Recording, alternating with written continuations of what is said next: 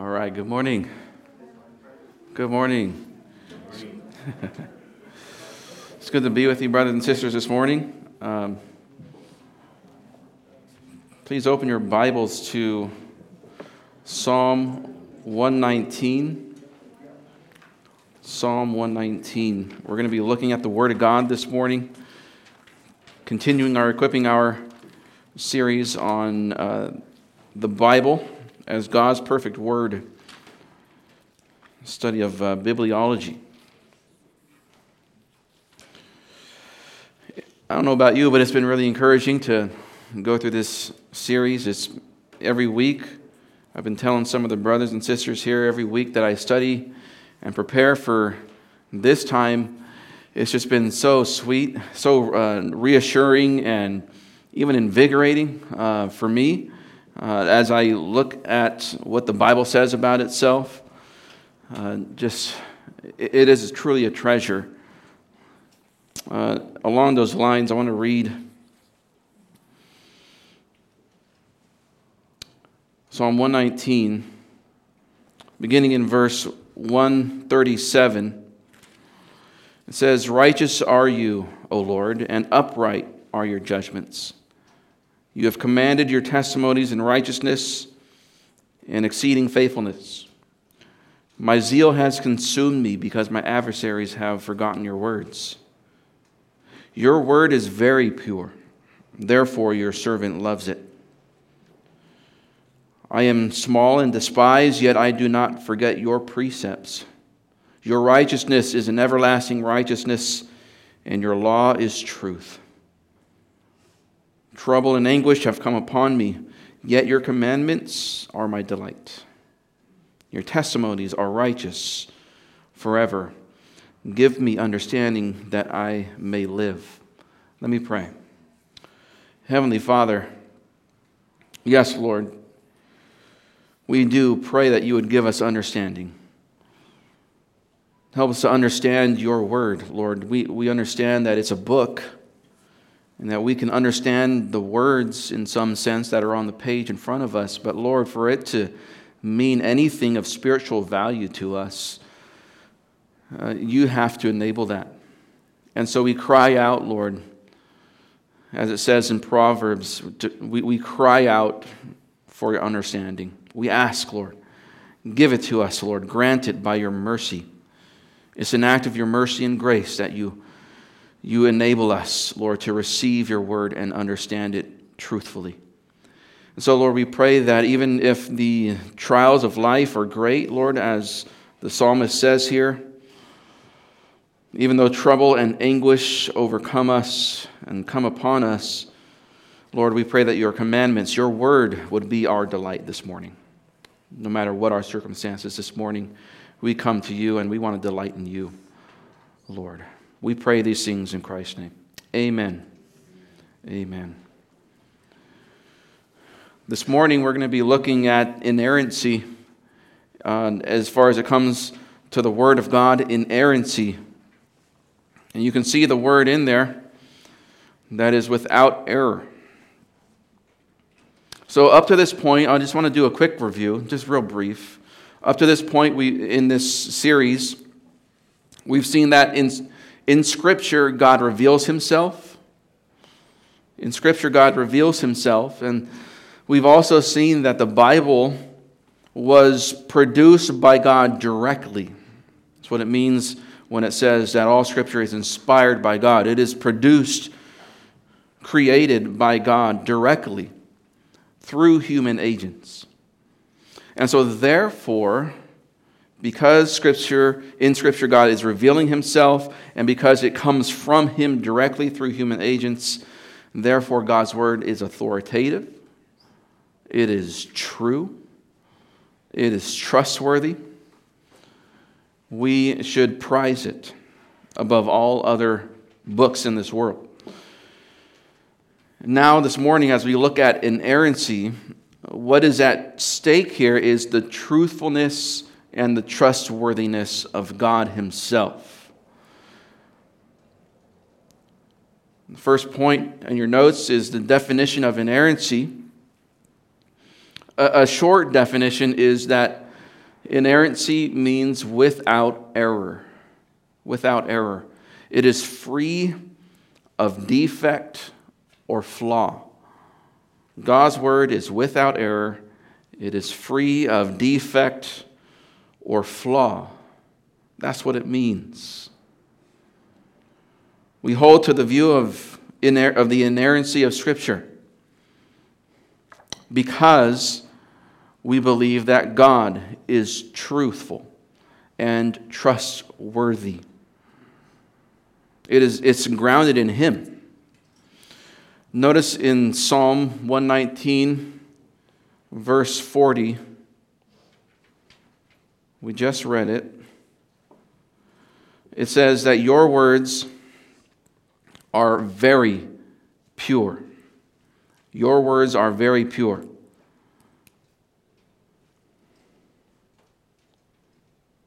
Notice whose words they are. Again, whose words are they? Whose word is it?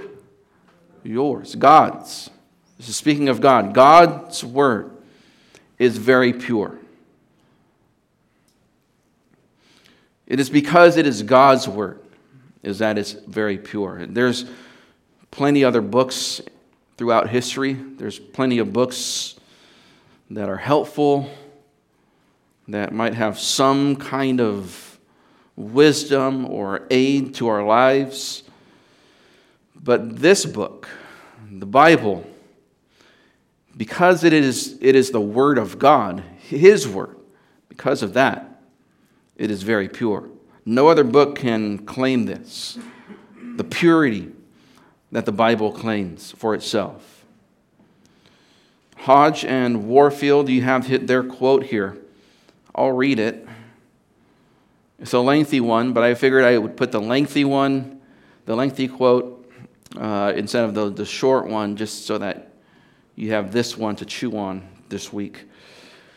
When it comes to inerrancy, it means this that the Bible is absolutely errorless in any, sub, any of the subjects it touches on in teaching, whether statements about history, natural history, ethnology, archaeology, geography, natural science, physical or historical facts psychological or philosophical principles or spiritual doctrine and duty.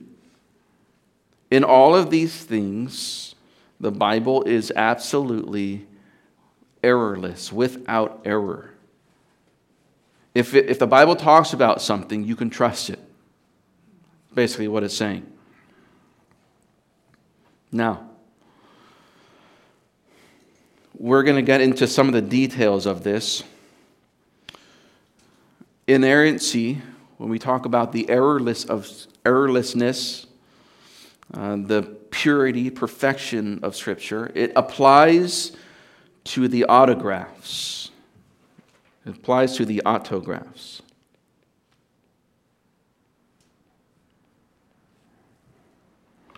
What is that? That is the original documents that were penned by the human authors under the inspiration of the Holy Spirit. So when we talk about the perfection, the absolute inerrancy, when we talk about this doctrine in, in, its, in its most perfect or fullest or purest form, we are specifically talking about the autographs, the original documents that Moses and Isaiah and Paul and Luke wrote. What they wrote, those original documents, were absolutely pure. Now, of course, we understand today that none of those original documents exist today. These original manuscripts, they're called, do not exist today. We can't go somewhere to a museum and find those documents specifically. Throughout the ages, copies were made. Right? So you had the original author write the original autograph, the original document, Copies of that were made, and then copies of copies were made throughout the years to the point where we have what is, what is in front of us today. Now, the, the, the doctrine of biblical preservation, I know we're getting nerdy, but the, the doctrine of preservation of the Bible, we're going to get to that later on in the series, so I don't want to spend too much time on this. But here we simply just need to point out that the, the, the copying process from the original to the to the next generation, to the next generation, those, that copying process throughout the years uh, did, of course, have the obvious risk of introducing errors into the text. We don't deny that today. So to hold to inerrancy doesn't deny that. However, however, it is clear from biblical and archaeological evidence that God has provided, or excuse me, God has providentially preserved these copies and these translations. And again, we're going to get into the details, the fine details of that. Maybe not the fine details, but some of the details of that in a, in a few weeks.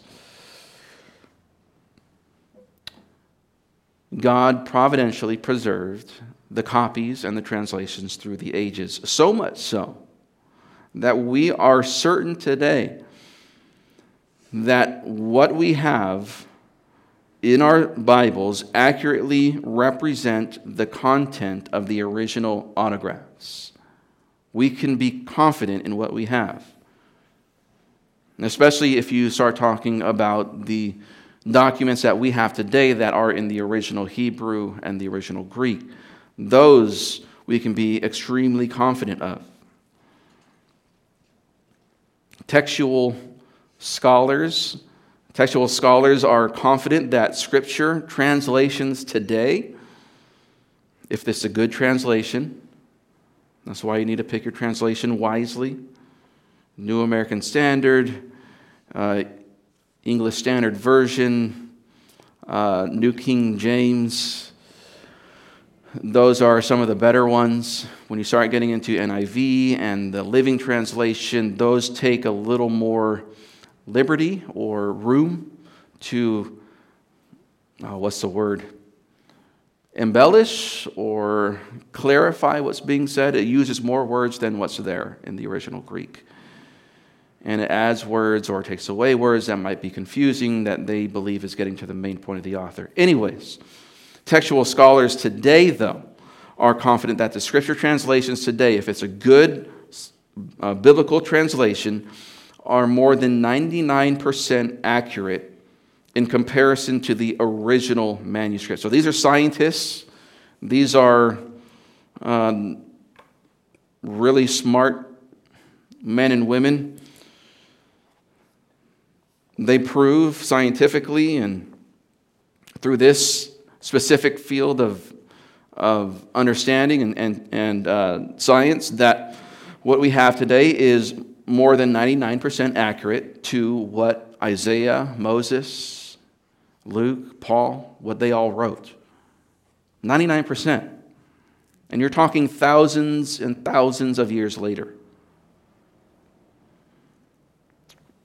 And where there are issues of quote unquote error because people that reject inerrancy would point to this. But wherever there are issues of error in our present day documents, our present day scriptures, the difference, the, the discrepancy, does not affect biblical teaching or doctrine in any way. It's decimal points, it's numbers that doesn't really cha- that doesn't change the teaching of the passage. It's small things, it's commas, it's punctuations, it's, it's things like this. I want to read a quote to you that illustrates this to help us wrap our minds around this concept, because it is difficult. The doctrine of inspiration is worthwhile even though the originals have perished An illustration may be helpful. Suppose we wish to measure the length of a pencil. So, with a tape measure, we measure it at six and a half inches. But a more carefully made office ruler indicates that that same pencil is six and nine sixteenths inches. And then we take that same pencil and we check it with an engineer's scale, and we find it to be slightly more than 6.58 inches. And then we further measure it, carefully measuring with a steel scale under laboratory conditions, and that reveals it to be 6.577 inches. Not satisfied still, we, spend, we send the pencil to Washington, where master gauges indicate a length of 6.5774 inches. The master gauges themselves are checked against the standard United States yard marked on a platinum bar preserved in Washington. Did you know that? Did you know that? There's a platinum bar in Washington. That's the standard. Now, suppose that we should read in the newspaper that a clever criminal had run off with that platinum bar, melted it down for the precious metal. As a matter of fact, this, one ha- this once happened to Britain's Standard Yard. But what difference would this make to us? Very little. None of us have ever, has ever even seen the platinum bar. Many of us perhaps never realized that it existed. Yet we casually used tape measures, rulers, scales, and similar measuring devices with great confidence. These approximate measure, measurements get their value from their being dependent on more accurate gauges. But even the approximate measurement has great value if it has had a true standard behind it. So you see what we're saying? That platinum bar with, with, with the measurements on it, on it, even if that is melted and we, we never have that again, we still have all of these other uh, measuring devices that were measured according to that bar. And so we can take those measuring devices and have great confidence in those measurements. Just because that bar ceases to exist doesn't make these measurements null and void. So it is with the scriptures. That original document is no longer in existence. But from that original document, we get all of these other documents, these manuscripts throughout the ages. And we see that they are all so similar together so that we can see the sovereign hand of God through the ages preserving that measurement, as it were.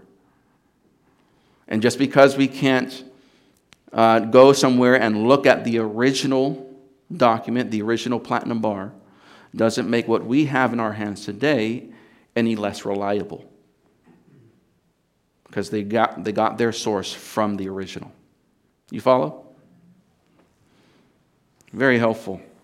So, even though inerrancy in its purest form, in its purest application, applies to just the autographs, it's still, we can still apply it with great certainty to the Bible that you have in front of you, that it is pure. So you can say that the Word of God is pure and it is without error. You can say that, Christian, today. Now, throughout time, there has been many challenges against this doctrine of inerrancy. That's number two on your notes the challenge against inerrancy. Now, unbelievers have been saying with great energy the last couple of centuries, especially that Scripture has errors in it. Therefore, it's not always true, it's not always trustworthy. And so you have two options if you believe that teaching. If you believe that the scripture has errors in it, you have two options. One, that God did not speak truthfully because he is deceitful. Or Two, that God was not able to produce or preserve the Bible without error because he is limited in power. So either he's a liar or he's weak. If you are going to say that the Bible has error in it, you have two options. God, God is either a liar who deceives us, he told us that the Word of God is pure when it's really not, or when he tried to give us the pure Word, he was hindered by us, by the human authors, and he was not able to overcome the, the human limitations, and so he is not powerful enough to give us a pure Word, even though he wanted to. Either he's wicked or he's weak. Either he's a liar or he's limited. And this attacks the character and nature of God. So if somebody challenges this in your conversations, you defend the character and nature of God Himself. You go there, prove how He is trustworthy. Now, this, this doctrine, this teaching of, of errancy, this teaching of errors in Scripture, has slowly but surely crept into the church, especially these past couple hundred years. Quote unquote theologians and quote unquote Christian preachers have adopted the false claims that the Bible is true in doctrines of faith, but it has errors or limitations in, or excuse me, it has errors or limitations to the times that they were written in. So they'll say, yes, we can go to it for good morals and for direction generally in life, for good stories that we can glean ideas from, but you can't say that everything in the Bible is true. You can't say that every word matters. Can't do that. Why? Why would these so called theologians and so called Christian preachers adopt such things, such teachings? Scripture is clear that they are motiv- motivated by an unwillingness to accept all that the scripture says. Right? If there are errors, then, I, then who's to decide what the, where the errors are? If I can trust some parts and not other parts, if I can accept some parts and not other parts, then who's the gauge? Who's the platinum bar? These theologians, these preachers would say they are, or culture, or science is.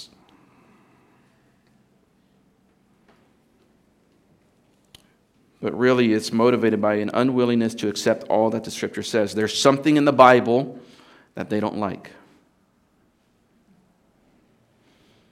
And to get around that, to get around the authority that scripture has over them, they, they just say, Well, you're not perfect and you can't tell me what to do. They say that to God, they say that to His Word. There are some teachings that go against their beliefs. So rather than admitting that they're corrupt in their beliefs, they say that the Bible is corrupt. You see? They're seeking an excuse for their sin. It goes back to this. It's so, so simple. God's word is so clarifying. I love it. He says in 2 Peter 2 1 and 2 but false prophets also arose among the people, just as there will also be false teachers among you, who will secretly introduce destructive heresies, even denying the master who bought them, bringing swift destruction upon themselves. Many will follow their sensuality, and because of them, the way of truth will be maligned. See, that's where this comes from these destructive heresies Peter talks about. For example, is that there are errors in Scripture and it's not trustworthy. That's a destructive heresy. That just basically takes the Bible and puts it next to Shakespeare and puts it on the same plane. I can learn things from Shakespeare, I can learn things from the Bible. And they're equally authoritative, they're equally worth my devotion. And so, as a result, they deny the master, right? They deny God. Because remember, to attack the purity of the Word of God is to attack the purity of the character and nature of God. They're connected. And so, as they introduce this destructive heresy, like there are errors in Scripture, they deny the Master who is connected to those Scriptures and say that he is impure, a liar, or weak. And notice the source of it all their sensuality, following their sensuality. It's their sinful desires. That's where this is coming from. So if you hear of a, of a preacher or a teacher or somebody with some YouTube channel and they twist the word of God, you can be sure that they are following their sensuality that they're trying to make an excuse for their sins. They are saying, their main argument is saying, yes, the principles and the spiritual teachings of Scripture are from God, and yes, sure, they're perfect. However, they say, we cannot say that every single word or stroke of the pen is perfect. Now, to this, we go to number three on your notes. And first, we need to simply look how Jesus read his copy of the Bible. Remember, Jesus did not have the original manuscript. He had a copy of a copy of a copy, and so on. Notice what he says in Matthew 5:18, "For truly I say to you, until heaven and earth pass away, not the smallest letter or stroke shall pass from the law until all is accomplished." He's saying, that the Word of God will endure and last longer than the heavens and the earth. That heavens and earth will melt away before the Word of God is compromised, before it starts to crumble underneath the weight of time. Now, when he says here, it's, it's striking the words that he used here the smallest letter. When he talks about the smallest letter, that's the Greek uh, for iota, right? We've heard that. Not one iota of something, it's just talking about a little bit. This iota is, comes from the Hebrew yod, and it's just that little mark. That's how big it is. He's saying that one little mark will not pass away. That one letter. Because that letter is like an I or a Y in Hebrew. That one small stroke. It's a little hook. He says not only this, but the, the smallest stroke. So the smallest letter, that's, that is the smallest letter in the Hebrew alphabet. But not only that, the stroke, the smallest stroke. What is that? Well, that's a serif. We're going to get nerdy here. But it is so encouraging when, when we come out the other end, all right? He says, this stroke. Let me, let me show you a couple of Hebrew letters. So this is called the waw. This is like a W or a V in English. Now, there's another Hebrew letter that's very similar to this. It's, it's this. This is called the zayin. It's, it's the Z in English, right? Notice the difference between these two. What's the difference? It's this little hook. He said, he says, not one little hook to differentiate one letter from another. That smallest of stroke, not one of those will pass away from God's word. It's that dependable. It's that accurate. It's that trustworthy, Christian. Stunning, isn't it? He uses these very specific words. It's, it's, it's kind of like the, there's, there's different kinds of uh, fonts in, in uh, our writings, right? So you can do like a, you can write a T, but some T's, you know, they have these little, I, I can't draw, but they have these little hooks at the end of it, right? If you want to be really official. And then some have don't have that. Right? He's talking about these little hooks. This this thing. You can trust it to that level of accuracy. Amazing. That's how sure that Christ was of his copies of copies of copies. You can trust it to that level of accuracy. Stunning. That's how Christ viewed the Word. Is that how you view the Word? No.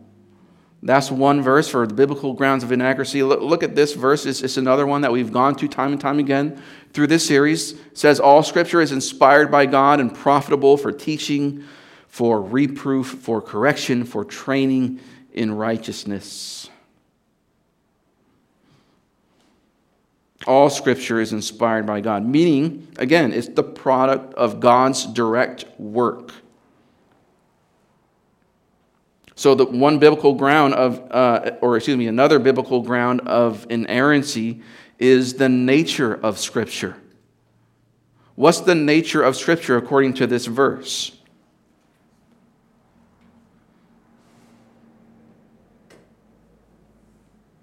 Is it made in some factory somewhere. Inspired by God, that's its nature. It's divine. What you have in your hands, Christian, is the very handiwork of God Himself. As much as you look at a sunset and say, man, God is an, is an amazing artist. Have you ever done that? Just stopped and looked at the sunset and said, God made that and just take it in, and take in the beauty. Have you ever looked at a landscape or, a, or the, the shores of, of the ocean and looked out and just been stunned at the handiwork of God? You can do that same thing to the words that are in front of you, to the Bible, and just be stunned at His handiwork. See how wise and amazing and powerful God is.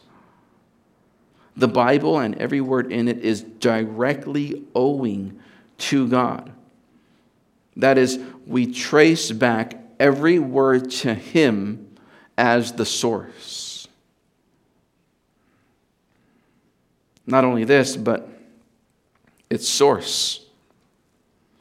2 Peter 1 20 and 21 says, but know this first of all that no prophecy of Scripture is a matter of one's own interpretation, for no prophecy was ever made by an act of human will, but men moved by the Holy Spirit spoke from God. Now, notice who initiated the Scriptures according to this verse?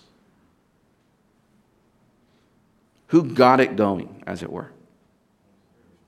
Yeah, it's the Holy Spirit.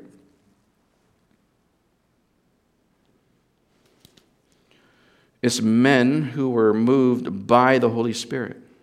So, yes, there were men moved, men wrote, men spoke, but they were moved by the Holy Spirit. And then behind the Holy Spirit, they spoke from God. That's source. The, the source of Scripture is God Himself. You cannot trace the Word of God back to man's interpretation of events. Look what it says. No prophecy of Scripture is a matter of one's own interpretation. So it's not from that. It's not from their own interpretation. They didn't experience things and then go into a dark room and think about it and then come out the room and they have their explanation of what they saw in the life of Jesus, for example. That's not what Scripture is. As you read through the Old Testament and the accounts of Moses, as you read through the Gospels and the accounts of our dear Savior, it's not just a history book. It's not just some guy retelling what happened. You're reading the words of God. It's not just some guy, some author interpreting what they saw. It's not Moses interpreting the events of the Exodus. It's not Matthew interpreting the, the miracles of Jesus. It's not Luke interpreting the preaching and teaching of Jesus. No, it's God's word. You cannot trace the word of God back to man's interpretation of events, nor can you trace it back to man's will. Look again. No prophecy in verse 21 was ever made by an act of human will. So it's not human will. So somebody didn't just get up one morning and think, you know, I, I need to contribute to society. I need to write a letter to this group of people at this church. Um, I'm going to I'm gonna sit down I'm going to write the, um, the book of Romans today. It's not how it happened. It's not from their own will, from their own initiative. Scripture, rather, was written by men who were first moved by the Holy Spirit, so that when they wrote or spoke, they wrote or spoke from God.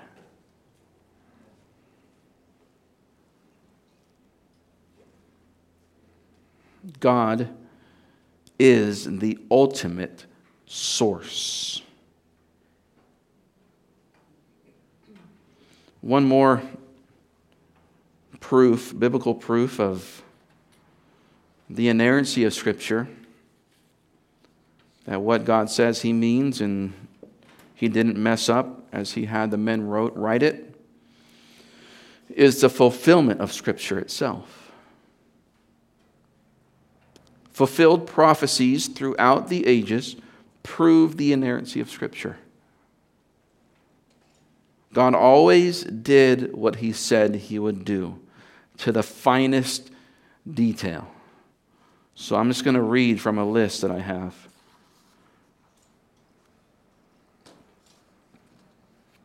It's estimated that there's over 300, 300 prophecies in Scripture that were fulfilled.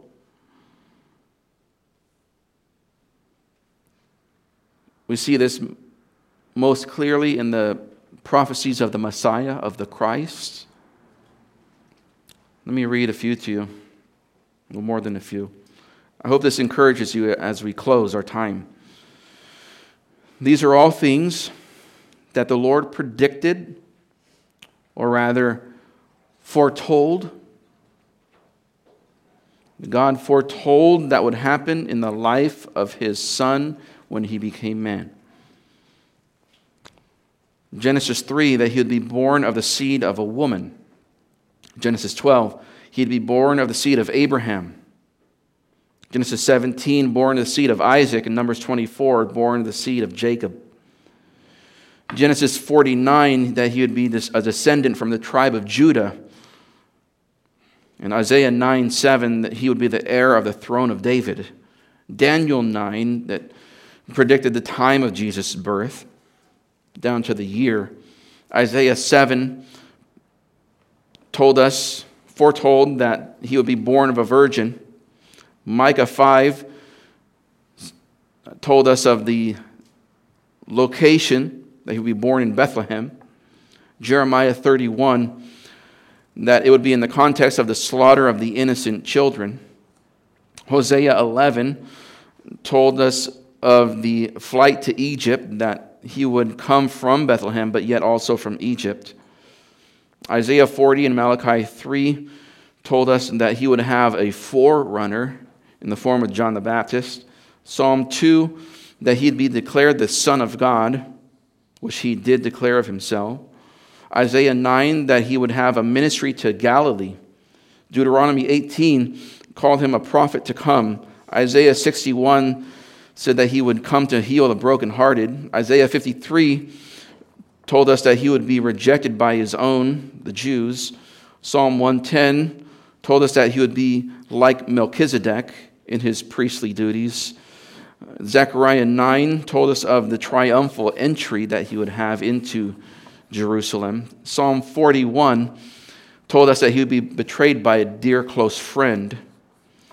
Zechariah 11, that that betrayal would be done and he would be sold for 30 pieces of silver. Psalm 35 told us that he would be accused by false witnesses. Isaiah 53 that said that he would be silent in all of his accusations. Isaiah 50 told us that he would be spat upon and smitten by men. Psalm 35 told, told us that he'd be hated without reason, which the pagan king testified to. Isaiah 53 told us that he'd be a vicarious sacrifice, that is, a sacrifice in our place.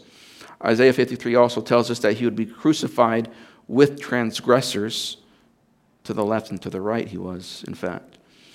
Zechariah 12 says that his hands would be pierced. Psalm 22 says that he would be scorned and mocked. Psalm 69 told us that he'd be given vinegar and gall in his death. Psalm 109 said that he would pray for his enemies in his death. Psalm 22 said that the soldiers would gamble for his coat. Psalm 34 told us that no bones in his body would be broken, though he would die a violent death. Zechariah 12 told us that his side would be pierced in his death. Isaiah 53 told us that he would be buried with the rich, which he was. He was given a rich man's grave.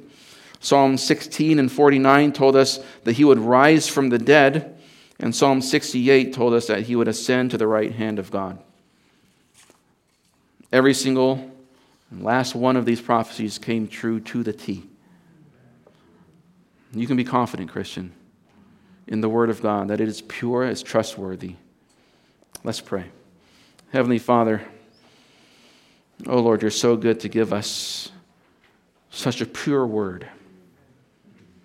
Lord, I pray that we would be attentive to it whenever we read it, that we would, we would cherish it, Lord, that we would value it like it's finest of gold.